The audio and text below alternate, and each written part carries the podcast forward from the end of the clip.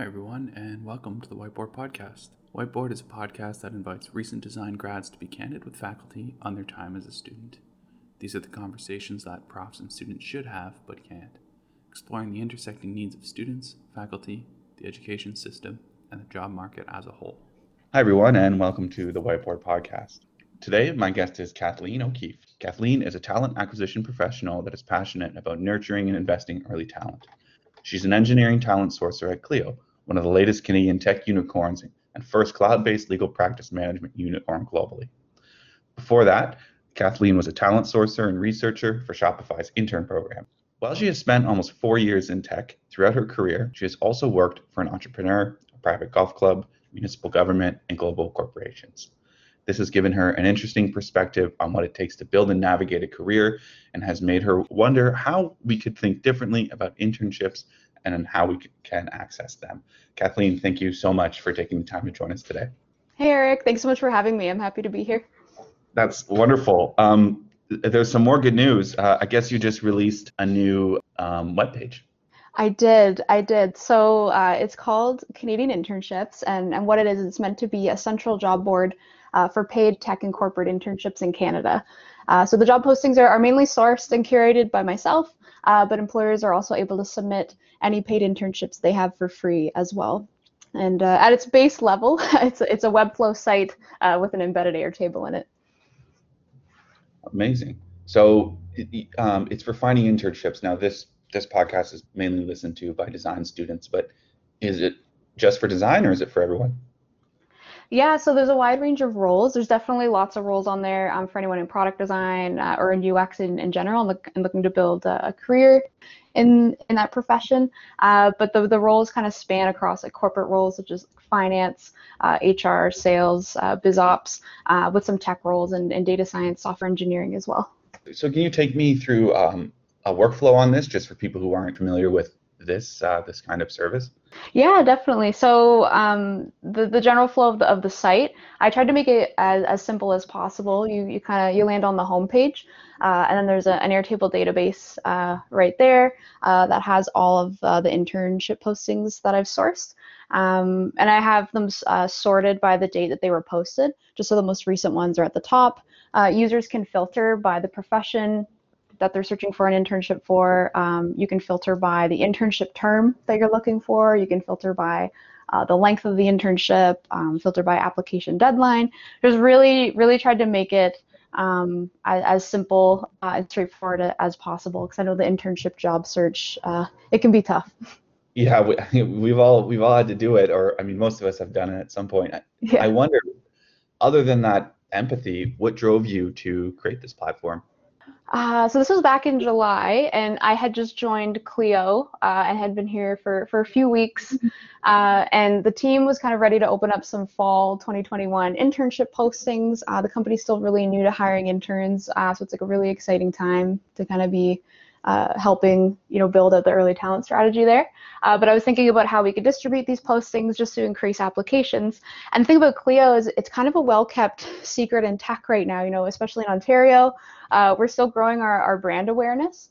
So generating applications, you really need to get the posting shared and distributed and kind of tell the story so that people know about it and are excited to apply.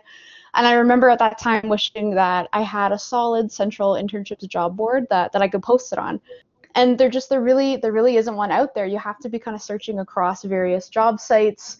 You have to be following employer career site pages. If you're a student, you probably need to be checking your co-op job board. And I just remember thinking, how is this possible? Because down in the States, they do have a wide selection of internship platforms like Handshake and Jumpstart, but we just really don't have that here. And I just had this kind of lightning bolt idea. And I thought, what if I just build one myself? And I just went for it. And I guess now we'll see where it goes. Wow. Well, thank you. No problem. I know that a lot of the schools have their own internal job boards, but I guess there's a barrier of entry that, if you're a business, you might not want to have to go through a school office to post a job.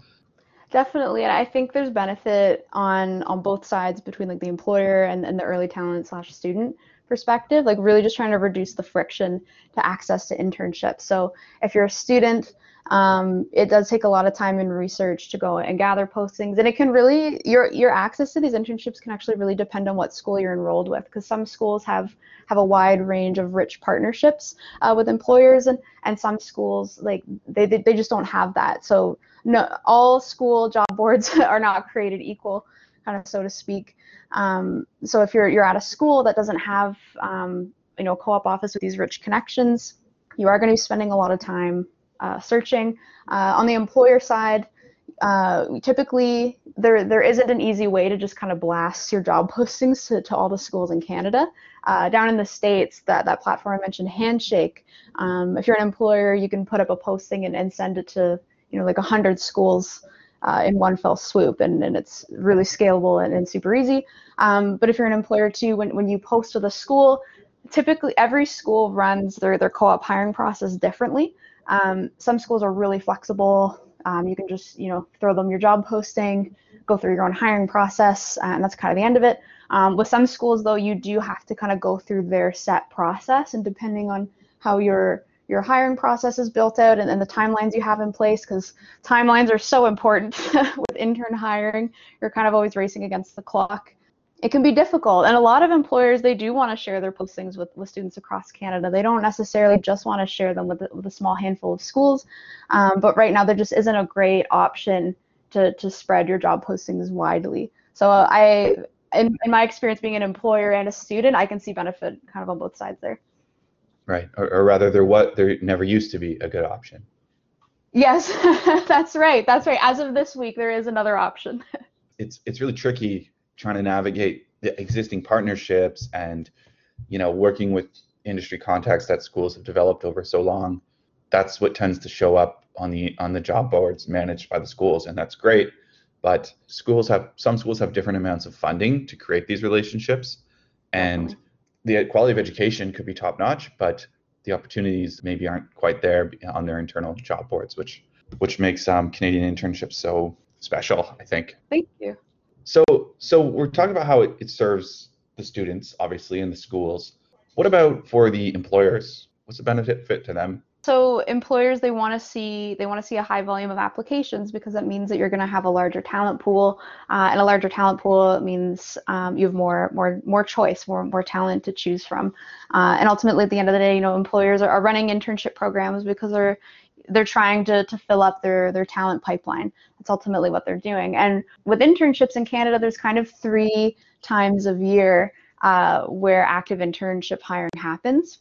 And it kind of happens sort of in like a 2-3 week period, like in September, January, and May. So you have a really limited amount of time to gather as much interest as you can. And you're competing with all the other employers that are trying to do the same thing. So that's why a lot of employers, will lean on a handful of target schools, as we call them. And these schools are selected for a variety of reasons. It could be the reputation of the program they're looking to garner applications from. It could be because some folks at that company have, they're alumni from certain schools. So they're, they want to pay it forward. And from my perspective, as someone who is at a tech company now that is working on growing their brand in Canada, I have to work a little harder to share that posting more widely and get it in front of more students and early talent. So if there's a central job board like Canadian Internships, for example, and it's getting like regular traffic, that's going to be a really important part of my talent attraction strategy, to get a posting up on a site where I know students and early talent are actively looking for opportunities. When you were talking about how there's alumni at a certain place, so they like to hire out of a school, or just so relationships are built, it's amazing to think that something like this is like a little bit disruptive in a way. Right, right. Because we have these feedback loops. Alumni hiring people from their alma mater is a feedback loop. And I think they're great. I'm happy they exist, but they can also create like groupthink, and they can result in sort of exclusion and missed opportunities. So by disrupting that, I think you're like just basically, if not opening doors, at least showing there's doors that people could peek behind. Right. If they chose to. And some schools even have a policy. I know this to be true, that some schools for hiring instructors, they want to avoid that. So they actually don't like to hire their own as instructors unless they've been out in the world. Right. So, that's really interesting. That's something I've thought a lot about, actually, because I started really thinking about this a lot in my time at Shopify. And Shopify has a really, really well-known brand in Canada. So, you know, this central job board idea wasn't something I had to think about working at a company with an excellent brand that was attracting talent really, really easily and so readily. But it would be easy as an employer. It would be easy to pick a few schools that you know that you're making some hires from, and really just lean into those schools and really nurture them. And you don't necessarily, if you're just trying to fill recs or job requisitions, as we call them in the biz, if you're just trying to fill recs, you can just lean on a few of your favorite schools and not expand. But the thing about hiring interns is, like, you also have to think about the internship cohort and what makes that up.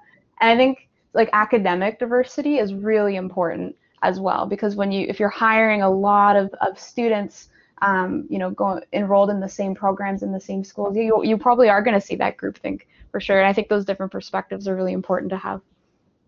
Speaking of gathering different perspectives and benefiting from that, right.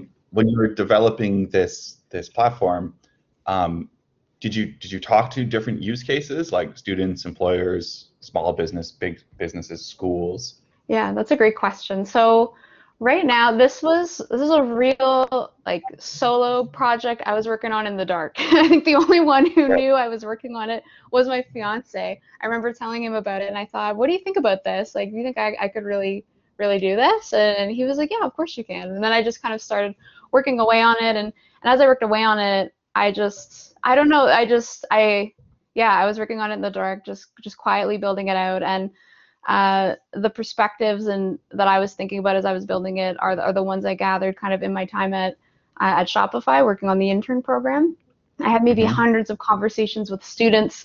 I had a lot of really close relationships with schools as well. You know, I have connections to other early talent folks in the industry, and have had a lot of conversations about this.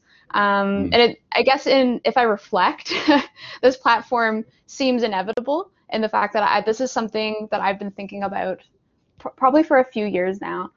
Like, in conversations with students, I would always hear about how tough the internship job search is. It's really hard to keep tabs on opportunities. You know, like, employers throw their postings up at different times. They come down at different times over the same maybe 3-week period. But it's really, if you're not watching closely every day, like your favorite company career sites and job boards, it's really easy to miss opportunities. And that's stressful because students, they do have a lot on their plate.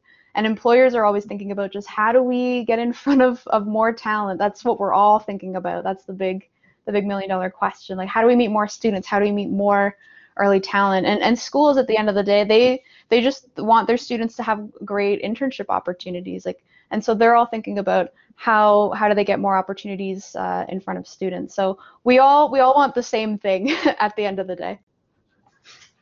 I'm so happy you said that.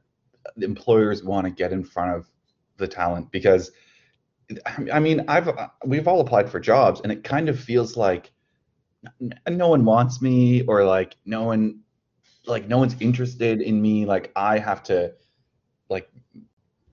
peacock, basically. And but really, the employers, they're desperate for you, aren't they? Like someone is desperate for you, in a weird way. Yes. So much desperation on all sides. That's really accurate. And the job search process, it can be demoralizing, and especially at the internship level. There was a time where I was applying for internships when I was like 20, 21, 22, and so many rejections. I thought, like, am I ever gonna find anything? And for me, I was in a unique position where, you know, I don't have a bachelor's degree. I didn't go to university. I graduated from college, and then I went into a continuing education diploma program to receive my HR diploma so that I could start to make my way into the HR and talent industry. And what was so tough was I would find these really interesting internships, get excited, you scroll to the bottom, and then you find out that, oh, you have to be enrolled in a bachelor degree program to even be eligible. So there was that barrier I faced, and then the ones it seemed like I was eligible for. It's competitive out there, and yeah, I had a heap of rejection emails for sure. Can I ask like a side question here? You said that you saw that, okay, they want a bachelor's level, and so you didn't apply. Now, I hear that there's something called knockout question, and if you don't have that, they're just not going to look at you. But also, my thinking as like, just like, I don't know if I'm a go-getter, but like someone who, I shoot first, I ask later kind of person maybe. I love that. Well, I would just apply. Like, I don't have a bachelor. I don't care. I'm good. I'm going to apply. As a recruiter, what are your thoughts on people with my irritating attitude? I find that attitude, it's really the best way to operate, in my opinion. Like, you got to shoot your shot. I think in life, you got to shoot your shot. And I think in recruitment, we know that. And you will, you know, it's really common, even beyond like the internship level, to see applications come in that are wildly not qualified for the job that you posted, but everyone is entitled to the right to shoot their shot. And the thing about knockout questions, so I'll give you some insight into what that is. So for certain job postings, you're going to receive a tidal wave of applications, especially at the internship level, entry level, just really the early talent level, because there's lots of folks that are clamoring for these opportunities. And as recruiters, part of your job is to screen applications. Like, you have to go through each application and review all the pieces that you ask for, review the resume, you know, make a decision ultimately if someone's going to move forward.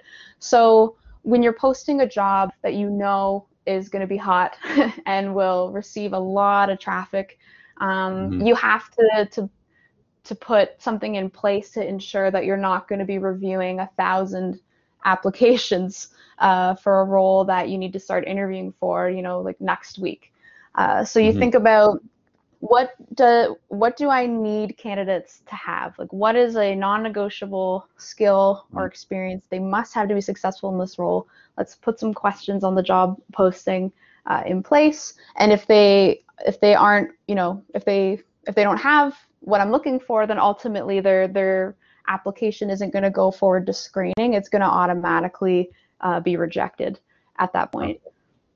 All right, cool. It's a trick, because sorry, one of the reasons I asked is because in the design world right now, the scope for a junior designer is getting, a lot of people feel like it's really large, like it's everything in the print world, everything in the web world, everything in the UX world, and then like some other stuff.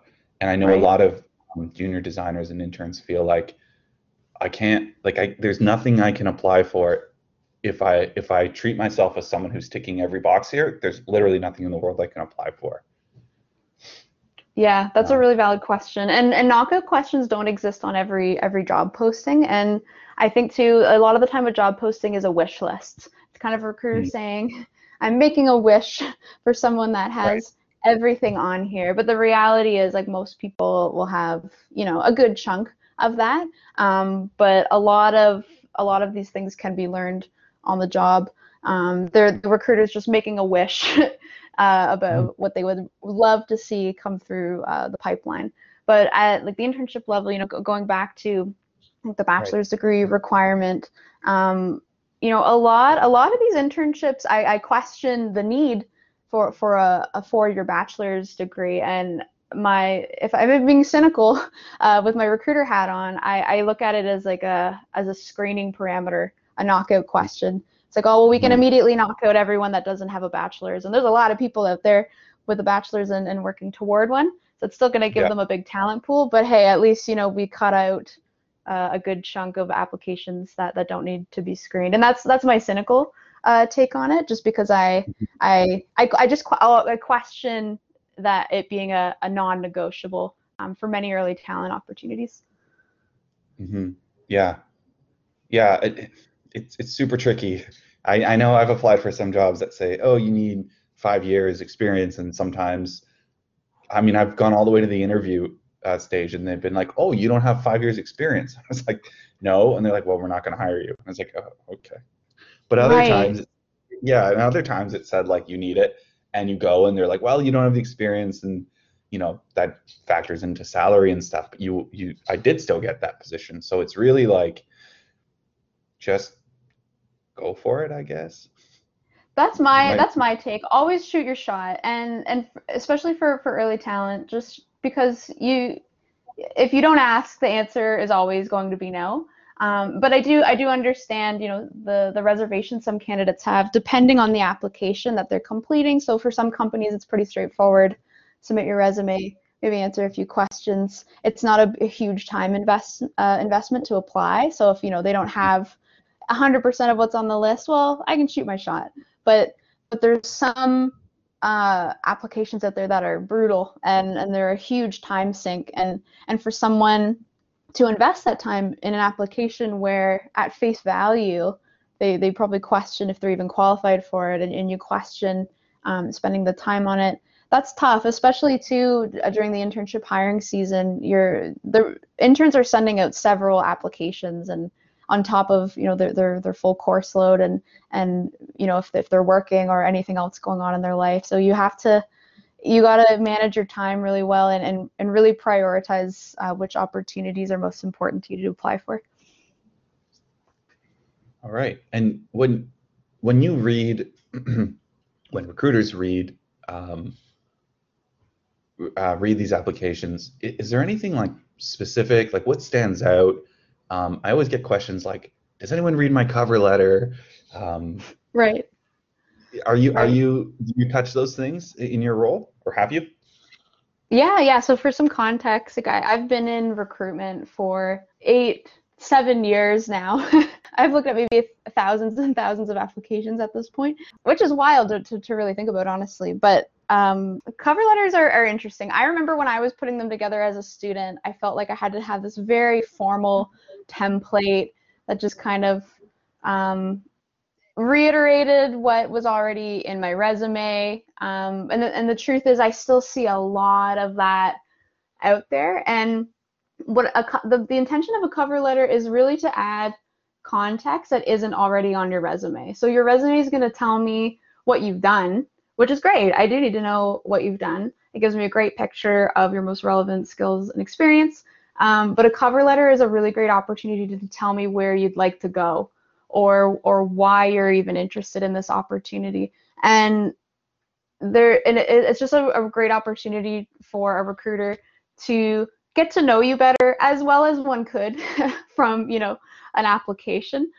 It's a hard task for sure, but I remember in my time at Shopify, you know, there'd be times where the team was reviewing applications, and sometimes we'd see an incredibly thoughtful or creative cover letter, and that could tip the scale to someone having a conversation. And that's really the hardest bar to pass in any job search, is just getting to the interview.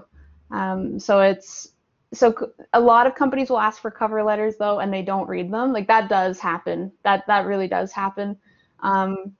In my professional opinion, there's nothing wrong with writing a candid, authentic paragraph about what you're hoping to get out of this internship or this job, and where you're hoping to go, and why you think the company is interesting.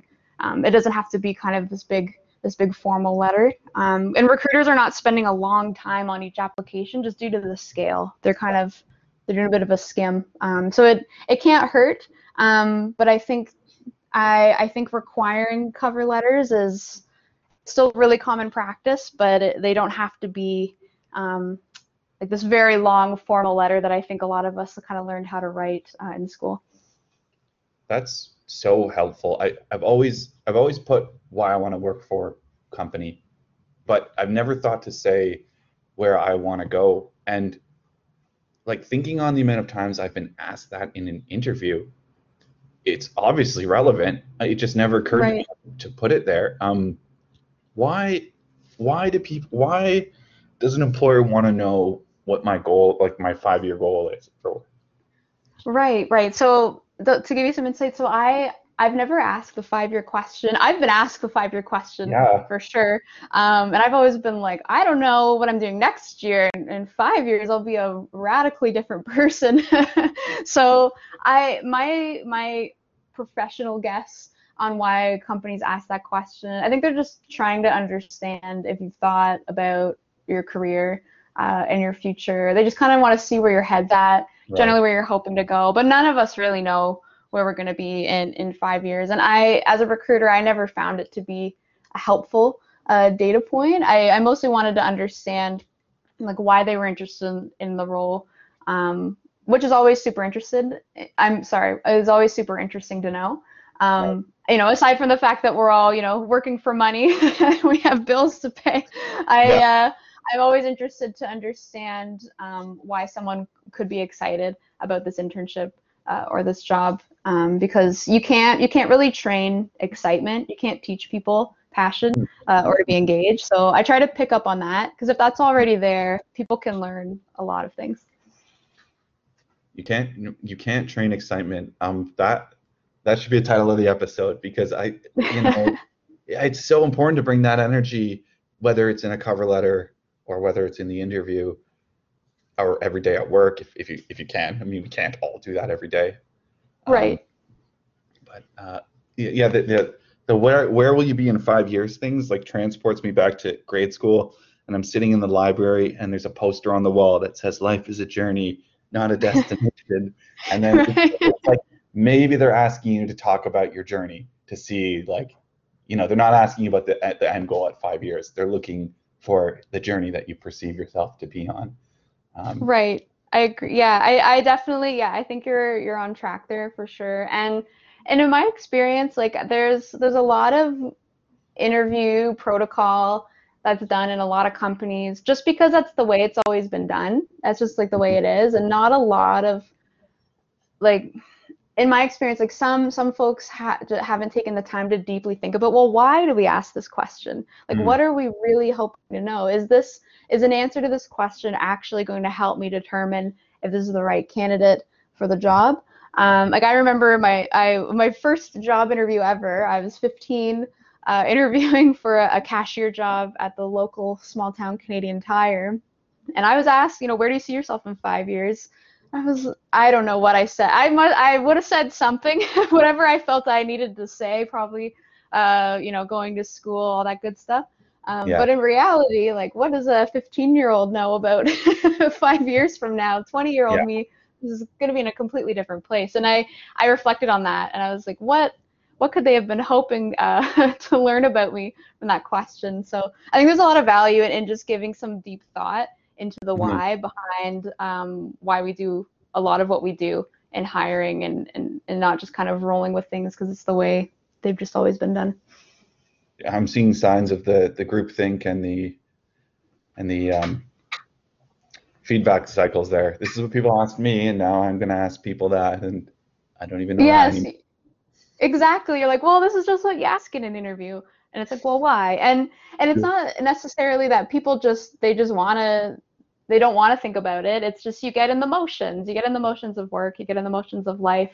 And it's just always really important to pause, I think, and just think, wait, why are we doing this? Is this working? Yeah, I mean, that's fundamental to design practice, right? Like, why?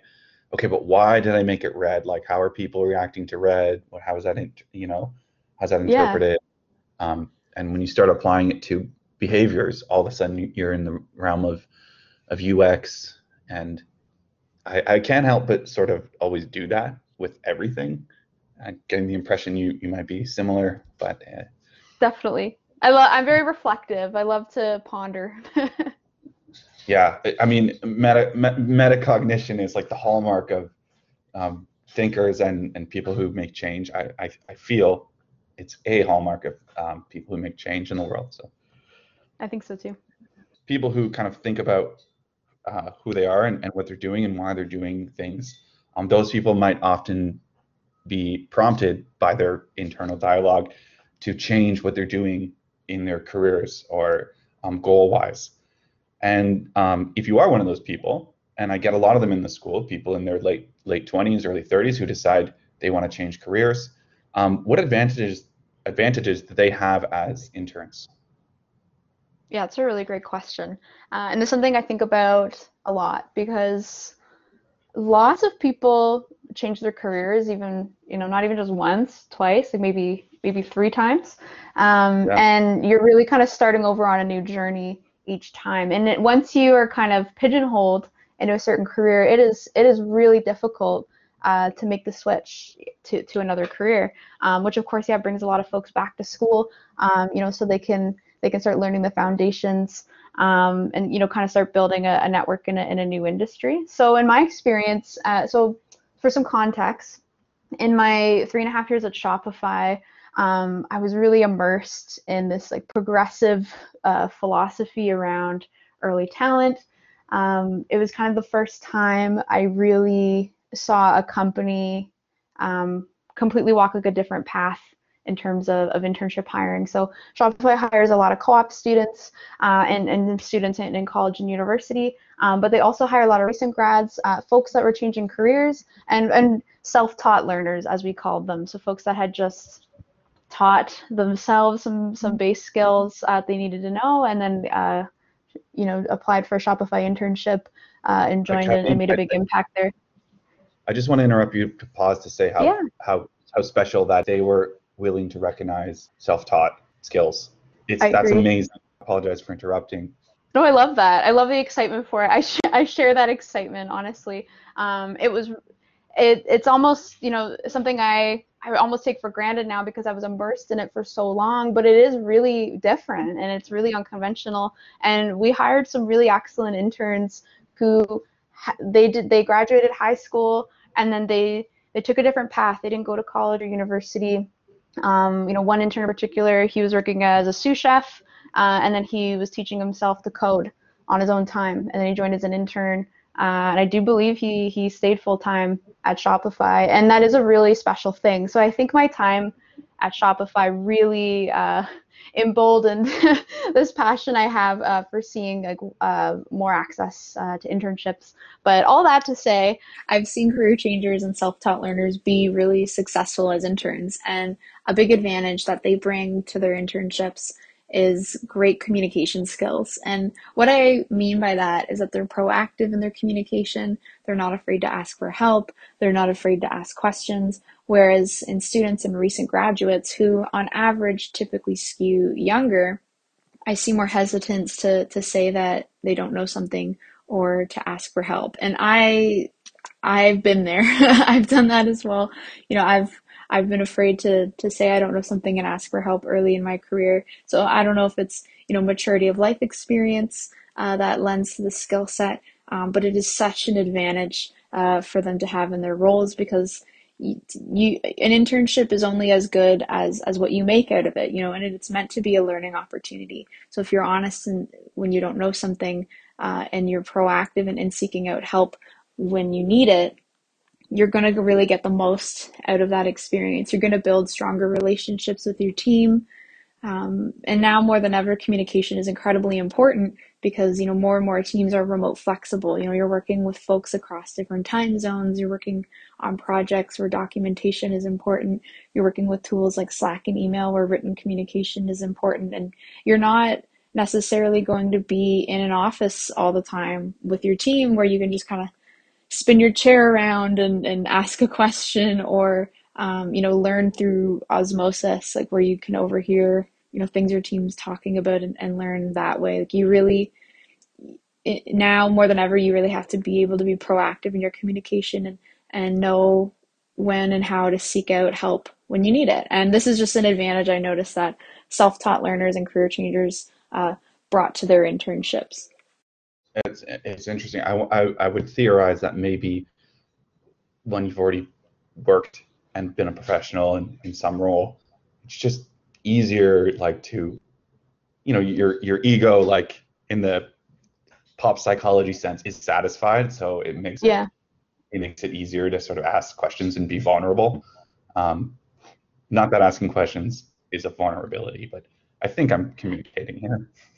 You are, yeah. No, it feels vulnerable. I had to go through this earlier in my career. Now I'll ask all the questions because if I don't know, There's a lot of anxiety that comes with trying to do your job when you don't know things. I'm just gonna ask at this point.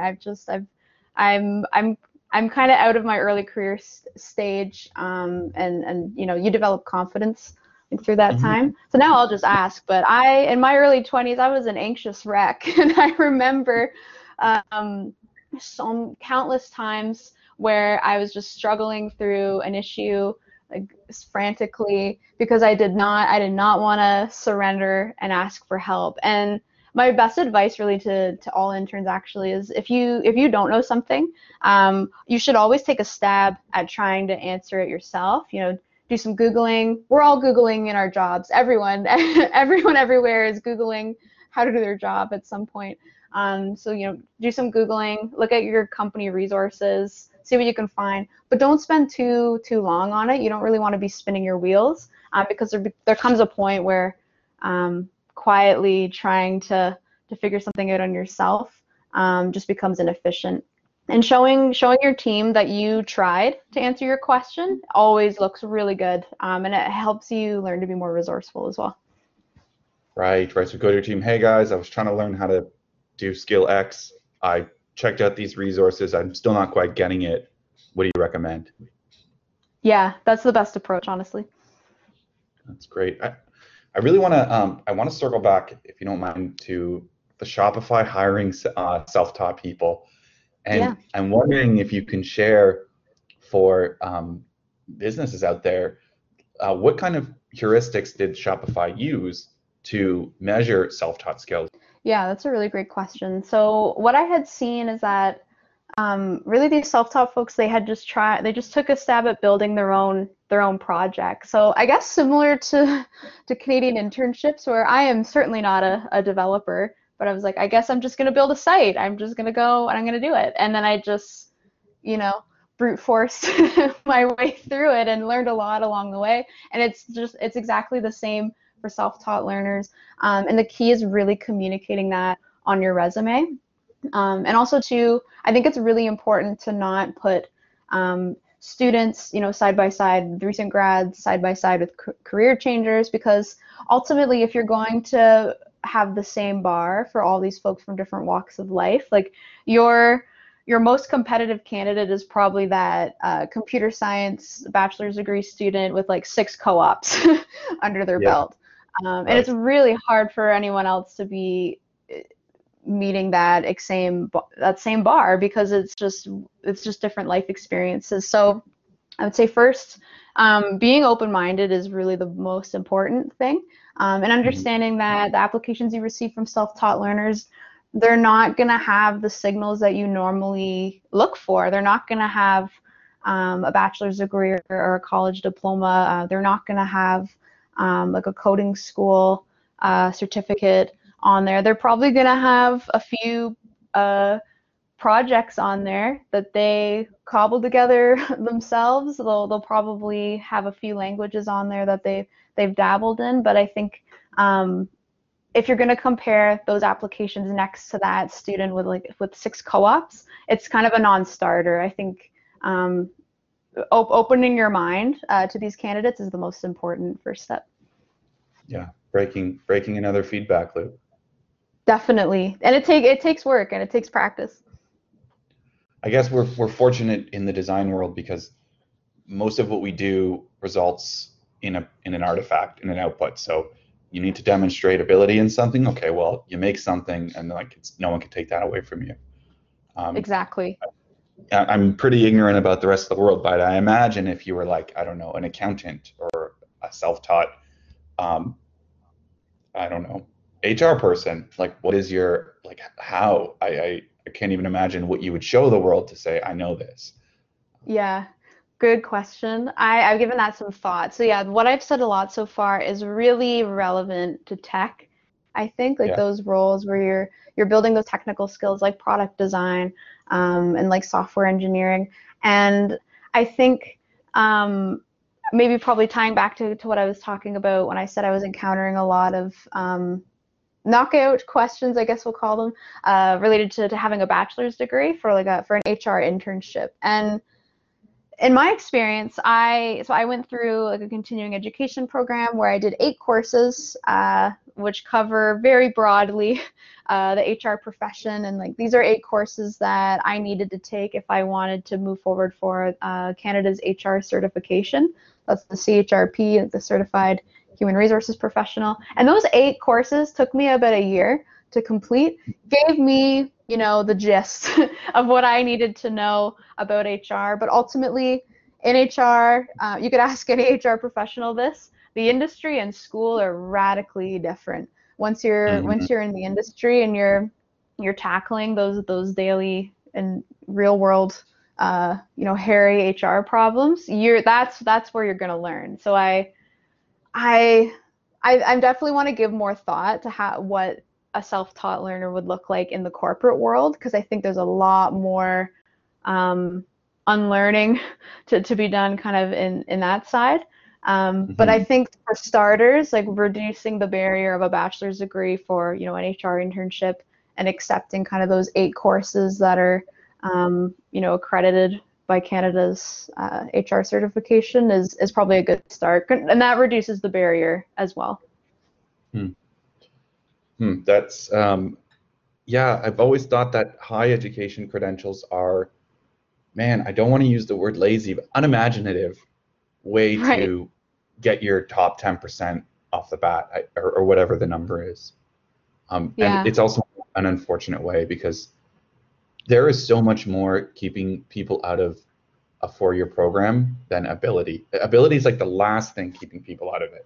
It's money, it's location, it's access to opportunities, it's where you're from in the world. That's why people don't have BAs, not because they're not smart or capable. Yeah, you're so right. And there's a lot of barriers, you know, to formal education. And formal education is a wonderful thing. I love education. Like I wish it was more accessible for everyone, but in our reality, it's not, unfortunately. And yeah, a lot of that is tuition. If you can access tuition, it's time. Like 4 years. 4 years is a long time to spend on something. And a common argument I see, because you know, I spend some time on LinkedIn, and I see, you know, some spicy LinkedIn discussions happening, and one that usually makes. Yes, I have as well. I definitely have as well.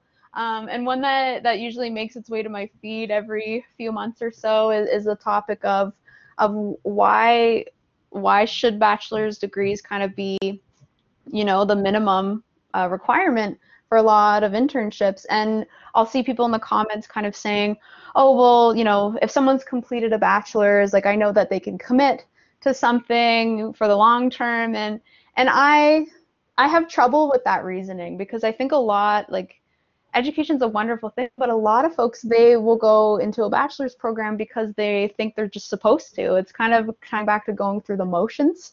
You just feel like you're kind of doing what you're supposed to do to get to the next level, like, so to speak. And that's not to say, like, education always has value. It always has so much value. It's intangible, but it just, the piece of paper just shouldn't be your ticket to building a career, if that makes sense. Yeah, you're absolutely right, and it's kind of almost an insult to say that. And I mean, I love education too. I mean, I have a number of years of education, so it's worthwhile. But I mean, I know my sister had to leave a university program because she had a kid, and it was too much. So does that mean that she is incapable of filling a role? Why? Because she had a child? It's just. The mind boggles. Agreed. Yes, the mind boggles. It really does. And I, you know, in my, like, I do have that perspective of you know, grinding to build out a career for myself without a bachelor's degree. And I did take an unconventional approach that I haven't, and I'll share this because maybe it will be helpful to some recent graduates, but I was struggling to find internships that would accept me because of my lack of degree. And I thought, you know, I just need to keep getting experience. I had spent the summer working as a front desk concierge at a private golf club, and that kind of was like my first administrative slash office experience. And for anyone trying to you know, break into the corporate world, it's really, really hard to get that first office job, so to speak. So once you have one, then some more doors open. And I decided to go the route of working with staffing agencies and taking contracts. So it was in lieu of an internship, I just started doing some contracts, and that's, you know, how I ended up working through the municipal government. I worked at the Tim Hortons corporate head office in Oakville. That's how I, and ultimately how I ended up working for an entrepreneur that I stayed with for a few years. And I've never talked to anybody who took the same path, but I was desperate. Wow. Yeah, I mean, you tell me if this is right.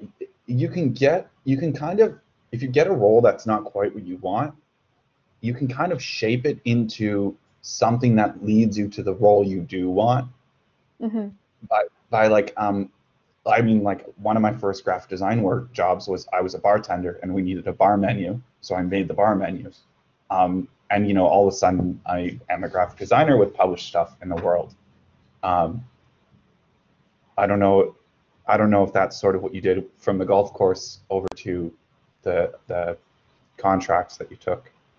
Yeah, I think, yeah, you're so right. And it's also to how you frame your experience. And I think that ties back to what do I put on my resume? And ultimately, you know, you look at the job you're applying for, and then you look at your resume, and it's like, how close of a fit is this? Because that's what a recruiter wants to see. They're like, how does this puzzle piece fit into my job posting? You want it to fit as close as possible, but be truthful, you know, in retelling your experience. So like you're in your experience, you know, you saw a job and you're like, oh, well, I've done a piece of that job already at this one. Mm-hmm. So that's like, you would highlight that experience looking at the next. So when I was, you know, looking to get contracts with companies on the back of my golf club experience, kind of as like a front desk concierge and general office assistant, I just really leaned into the more administrative tasks that I had. You know, I was working in Excel, I was updating the website, I was, you know,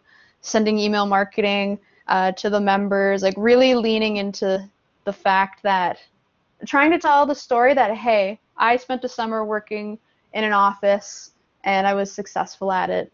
I could do it again is really the story you're trying to tell. How can early talent that aren't students stand out? Yeah, so how can early talent that aren't students stand out to employers?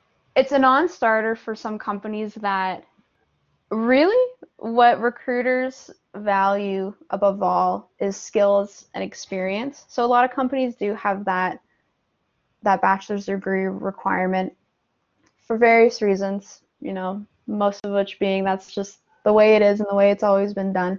But ultimately recruiters, they want to know that you can do the job. That's ultimately it.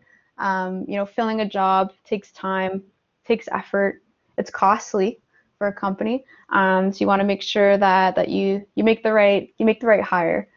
So for folks that are not students looking for internships, like looking at recent graduates, looking at, you know, career changers and self-taught learners, however you can best articulate that you have the skills and that you can rise to the occasion and do the job well, is really what it comes down to. And when you write your resume, it's important to look at it with the perspective of someone who does not know you, because a lot of the time we write our resume, we take for granted what we know. So then you put your, you know, your career journey down on paper, and you make a lot of assumptions when you do that. You maybe don't expand on what the company you worked for even does. You might be using like jargon from other places that you worked, and you're making a big assumption that the recruiter knows what you know. So sometimes I'll see a resume and I'll be like, I don't have enough context to understand like what this means. So I see a lot of students, in particular, I'll just use students as an example, talk about, oh, it's great to quantify things on your resume. Like, I made this 80% more efficient. But a recruiter's like, what does that mean? Like, what does that really mean? So if you're not a student and you really want to, you know, put your best foot forward and show that you can do this, just really like over explain your experience. Make it so clear But any person who just picks up your resume and looks at it, like, has a pretty good idea of what you've done and what you can do. And that's going to vary for each industry. And I always would recommend, you know, like, your students, like, perhaps, like, you know, you would probably give some great insight on whether they're telling their story and talking about their skills and experience as clearly as they can. Always, like, get a fresh set of eyes on your work. I always do that too, because, you know, a fresh set of eyes can always pick up things that you didn't see. Yeah, that's kind of my best advice. It's really, it really, really comes down to storytelling and how do you best tell your story. Wow, I mean, that's just great for designers. That's great. Everything you do benefits when someone else looks at it. Definitely. Yeah, we're so, like, steeped. We're so, well, I mean, once again, it's that when you get a fresh set of eyes, you're breaking a feedback loop. You're breaking, like, what I know as a designer, showing it to someone who's not a designer, who is the person who will look at your resume, will not be a designer probably. You need someone to be that person, right? So that's exactly right. That's exactly right. And as a recruiter, you know, like, so I've spent the last 4 years in engineering. I'm not an engineer though, so my knowledge is wide, but it's not deep. So recruiters that spend a lot of time in hiring for a certain profession or hiring in a certain industry, we can see signals pretty readily. But our job is to find the right people that are going to be, you know, happy at the company that I'm hiring for, that are going to be happy within the team dynamic that I'm hiring them for. And of course, like, at a glance, like, I can easily pick up signals in software engineering and even product design at the internship level a little bit to understand, you know, if we want to move someone forward to have a conversation with a recruiter. And a recruiter will ultimately, you know, dive into your experience a bit and pick up some more signals. But that's why we partner, you know, with the teams that we're hiring for, so that they can really technically assess folks. So, and a recruiter will pretty much always be the one looking at your resume. So you just really wanna, yeah, I think you bring up a valid point. You wanna explain your experience to someone who does not do what you do, and explain it clearly. Yeah. Yeah, it's not going to hurt. I mean, if the creative director does read your resume, it's not going to hurt it for that person, but it's going to help you when it's not the creative director reading the resume. Definitely. That's exactly right. Yeah, no, yeah, you bring up a really good point. It's, yeah, well, yeah, that's what I always say as recruiters, like, our knowledge is wide, but it's not deep. That's why we partner with the teams. Awesome. It's good to know that it's a thorough and considered process. It's nice to know, like, when you prepare a resume, that it's going into caring hands and a range of hands. Definitely, definitely. And I think too, like, thinking about, like, when you submit an application, it takes a lot of care and time to put that together, and you want someone on the other side to appreciate that and give it a proper look. And ultimately, you know, like, I'll say this, like, I pride myself when I have been responsible for screening applications. I look at every single one. Does it take a long time? Yes. But did I, you know, properly vet the talent pool and feel really confident in who I'm moving forward, and feel like I've given the proper respect entitled to every application? Yeah. And that's the way that it should be. And that's the way it is for most companies. I know. There's a kind of a myth that a lot of resumes kind of disappear into this mysterious applicant tracking system or ATS, and nobody sees it. But the fact of the matter is most applications are seen. That is really nice. I mean, I would love to spend another podcast talking to you about applicant tracking systems, because the world has so many questions. It's not me. Yes. It's literally. Because who doesn't? Everyone uses it, right? Well, whether you want to or not. But I do have another question about people who weren't students trying to stand out to employers. And you kind of brought up there was an HR credential that I wasn't aware of. What was it called? Yeah, the CHRP. It stands for a Certified Human Resources Professional. Okay, and I know there's, like, PMP and CET, and here in the design world we have RGD, Association of Registered Graphic Designers Ontario. We have the GDC, Graphic Designers of Canada. In the States, they have the AIGA. So these are credentials that you can get. They're non-education credentials, but I'm wondering what those, do those have any value to recruiters? Yeah, so from a recruiter's perspective, yeah, it's always a signal that like you're engaged and interested in the industry that you want to be working for, and you know, some certifications are mandated by the industry that you're in, like for example the CPA, whereas like the CHRP, it's not, you know, it's not a mandated certification. Like you don't have to get your CHRP to be an HR professional, but in the eyes of recruiters, it does, especially at the early talent level. It elevates your application because it kind of shows you're taking it seriously, you know, and that perception is going to vary from recruiting team to recruiting team. But my best kind of advice, if you're, you know, trying to build a corporate career, be it like finance, HR, those signals do matter. They do matter, and they do make a big difference, especially early in your career. So it's always worth pursuing a certification that's widely regarded, is well known in the industry that you want to grow in. You know, that really provoked, that causes me to reflect on what you said earlier. So I'm a member of the RGD. If I put that on a resume, I can't just slap it down and assume that the recruiter is going to have any idea. Like they might know, okay, it's a credential, but unless I say, you know, which means I act as a mentor, which means I draft eligibility requirements, et cetera, et cetera. Like I have to tell the story of RGD, otherwise I'm just taking up space on the page. Right, yeah, I think that's a really valid point, and it kind of comes back to storytelling on your resume. Like, you know, unless it's a mandated certification in your industry, it's always worth, I think, to add that context. You know, for example, a recruiter focused on hiring HR professionals, they probably know what the CHRP is, but it's still worth, I think, a line or two on the resume just to give that extra, the context. And I think taking the time to add context to each part of your resume also indicates like good communication skills and self-awareness as well, things that recruiters also like to see. Right. Well, Kathleen, I have about 1 million more questions, but there's one question that if I don't ask, people will probably be mad at me, which is, on your new platform, on the Canadian Internships platform, can I filter out unpaid internships and filter in paid internships? That is a great question. So I only post paid internships. So if an employer wants to submit a posting in the form, they do have to confirm that it's a paid internship, because I just won't post them. They're not on there. So every internship that I share on Canadian Internships is paid. Wow, amazing.